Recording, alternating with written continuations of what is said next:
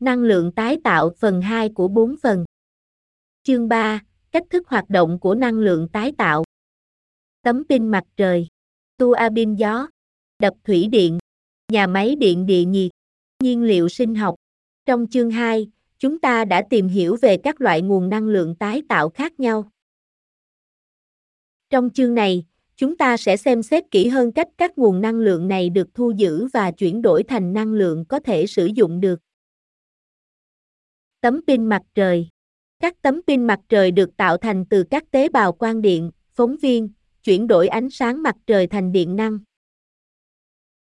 Khi ánh sáng mặt trời chiếu vào các tế bào phóng viên, nó tạo ra một điện trường, tạo ra điện. Điện được tạo ra bởi các tấm pin mặt trời có thể được sử dụng để cung cấp năng lượng cho gia đình, doanh nghiệp và thậm chí toàn bộ thành phố. Các tấm pin mặt trời cũng có thể được sử dụng để sạc pin, có thể được sử dụng để cung cấp năng lượng cho nhà và xe cộ vào ban đêm hoặc trong những ngày nhiều mây. Các nhà sản xuất tấm pin mặt trời, bao gồm Sunpao, nhà sản xuất hàng đầu các tấm pin mặt trời hiệu quả cao để lắp đặt quy mô dân dụng, thương mại và tiện ích. LG Solar, một công ty con của LG Electronics, LG Solar sản xuất một loạt các tấm pin mặt trời cho các ứng dụng khác nhau. Canadian Solar Nhà sản xuất tấm pin mặt trời toàn cầu cung cấp nhiều mô đun khác nhau để lắp đặt quy mô dân cư, thương mại và tiện ích.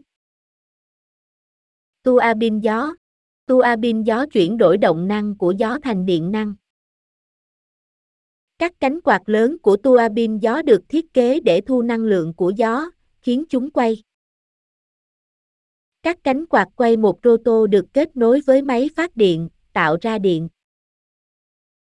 Tua bin gió có thể được lắp đặt trên bờ hoặc ngoài khơi, và có thể có kích thước từ tua bin nhỏ cho gia đình đến tua bin lớn cho các trang trại gió.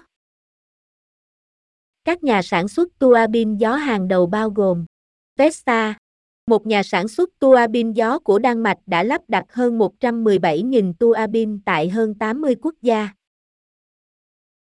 General Electric, GE, năng lượng tái tạo. Công ty hàng đầu thế giới về năng lượng tái tạo, GE Renoben Energy sản xuất một loạt các tua bin gió trên bờ và ngoài khơi. Siemens Gamesa, một công ty Tây Ban Nha Đức sản xuất tua bin gió trên bờ và ngoài khơi, cũng như các sản phẩm và dịch vụ năng lượng tái tạo khác. Đập thủy điện các đập thủy điện thu năng lượng của nước di chuyển để tạo ra điện. Nước được lưu trữ phía sau một con đập, tạo ra một hồ chứa. Khi nước được giải phóng khỏi hồ chứa, nó chảy qua các tua bin, tạo ra điện.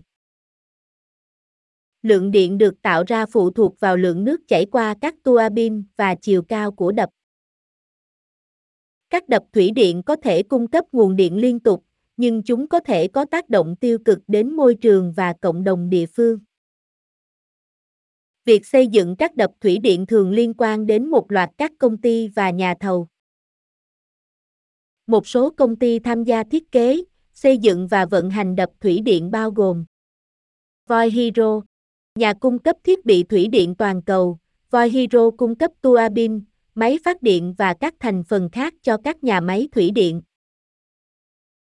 Andrit Hero nhà cung cấp thiết bị và dịch vụ thủy điện hàng đầu, Andrit Hero cung cấp một loạt các sản phẩm cho toàn bộ vòng đời của các nhà máy thủy điện. General Electric, GE, Hero Solution GE Hero Solution cung cấp thiết bị và dịch vụ cho các nhà máy thủy điện, bao gồm tua bin, máy phát điện và hệ thống tự động hóa. Nhà máy điện địa nhiệt các nhà máy điện địa nhiệt sử dụng nhiệt từ vỏ trái đất để tạo ra điện. Giếng được khoan vào vỏ trái đất, và nước được bơm vào giếng để được làm nóng bởi những tảng đá nóng bên dưới. Nước nóng biến thành hơi nước, được sử dụng để quay tua bin và tạo ra điện.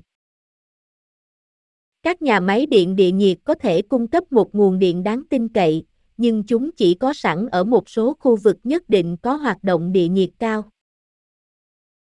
Việc xây dựng và vận hành các nhà máy điện địa nhiệt liên quan đến một số công ty và nhà thầu khác nhau. Một số công ty tham gia vào ngành công nghiệp địa nhiệt bao gồm Omac Technology. Omac Technology là công ty hàng đầu thế giới về năng lượng địa nhiệt, cung cấp thiết bị và dịch vụ cho các nhà máy điện địa nhiệt. Enel Green Power Enel Green Power là một công ty năng lượng tái tạo vận hành các nhà máy điện địa nhiệt ở một số quốc gia trên thế giới. Toshiba Energy System and Solution Corporation Toshiba cung cấp các hệ thống phát điện địa nhiệt, bao gồm tua bin và máy phát điện, cho các nhà máy điện địa nhiệt. Nhiên liệu sinh học Nhiên liệu sinh học là nhiên liệu được làm từ chất hữu cơ, chẳng hạn như chất thải thực vật hoặc động vật. Nhiên liệu sinh học có thể được sử dụng để cung cấp năng lượng cho các phương tiện, chẳng hạn như ô tô, xe tải và máy bay. Nhiên liệu sinh học có thể được sản xuất thông qua nhiều quá trình khác nhau, bao gồm lên men, chưng cất và khí hóa. Việc sản xuất nhiên liệu sinh học có thể có lợi ích môi trường, chẳng hạn như giảm phát thải khí nhà kính, nhưng nó cũng có thể có tác động tiêu cực đến môi trường nếu nguyên liệu không có nguồn gốc bền vững. Có rất nhiều công ty tham gia vào việc sản xuất và phân phối nhiên liệu sinh học. Một số công ty nhiên liệu sinh học hàng đầu bao gồm Que. Que là nhà sản xuất nhiên liệu sinh học hàng đầu tại Hoa Kỳ, sản xuất ethanol và các nhiên liệu sinh học khác từ ngô và các nguyên liệu khác. Archer Daniel Smithland, AGM. AGM là công ty hàng đầu thế giới trong sản xuất nhiên liệu sinh học, bao gồm ethanol và diesel sinh học, cũng như các sản phẩm khác như thức ăn chăn nuôi và nguyên liệu thực phẩm. Tập đoàn Năng lượng tái tạo, REG. REG là nhà sản xuất dầu diesel sinh học hàng đầu tại Hoa Kỳ. Sử dụng nhiều loại nguyên liệu như dầu đậu nành, mỡ động vật và dầu ăn đã qua sử dụng. Trong chương tiếp theo, chúng ta sẽ khám phá những lợi thế và bất lợi của năng lượng tái tạo và cách nó so sánh với các nguồn năng lượng không tái tạo. Các bạn đang nghe bài năng lượng tái tạo phần 2 của 4 phần, do Lê Quang Văn thực hiện. Xin nghe tiếp phần còn lại của phần 2 bài năng lượng tái tạo. Chương 4 lợi ích của năng lượng tái tạo, không khí và nước sạch hơn, giảm phát thải khí nhà kính, an ninh năng lượng, tạo việc làm. 4.1 Không khí và nước sạch hơn.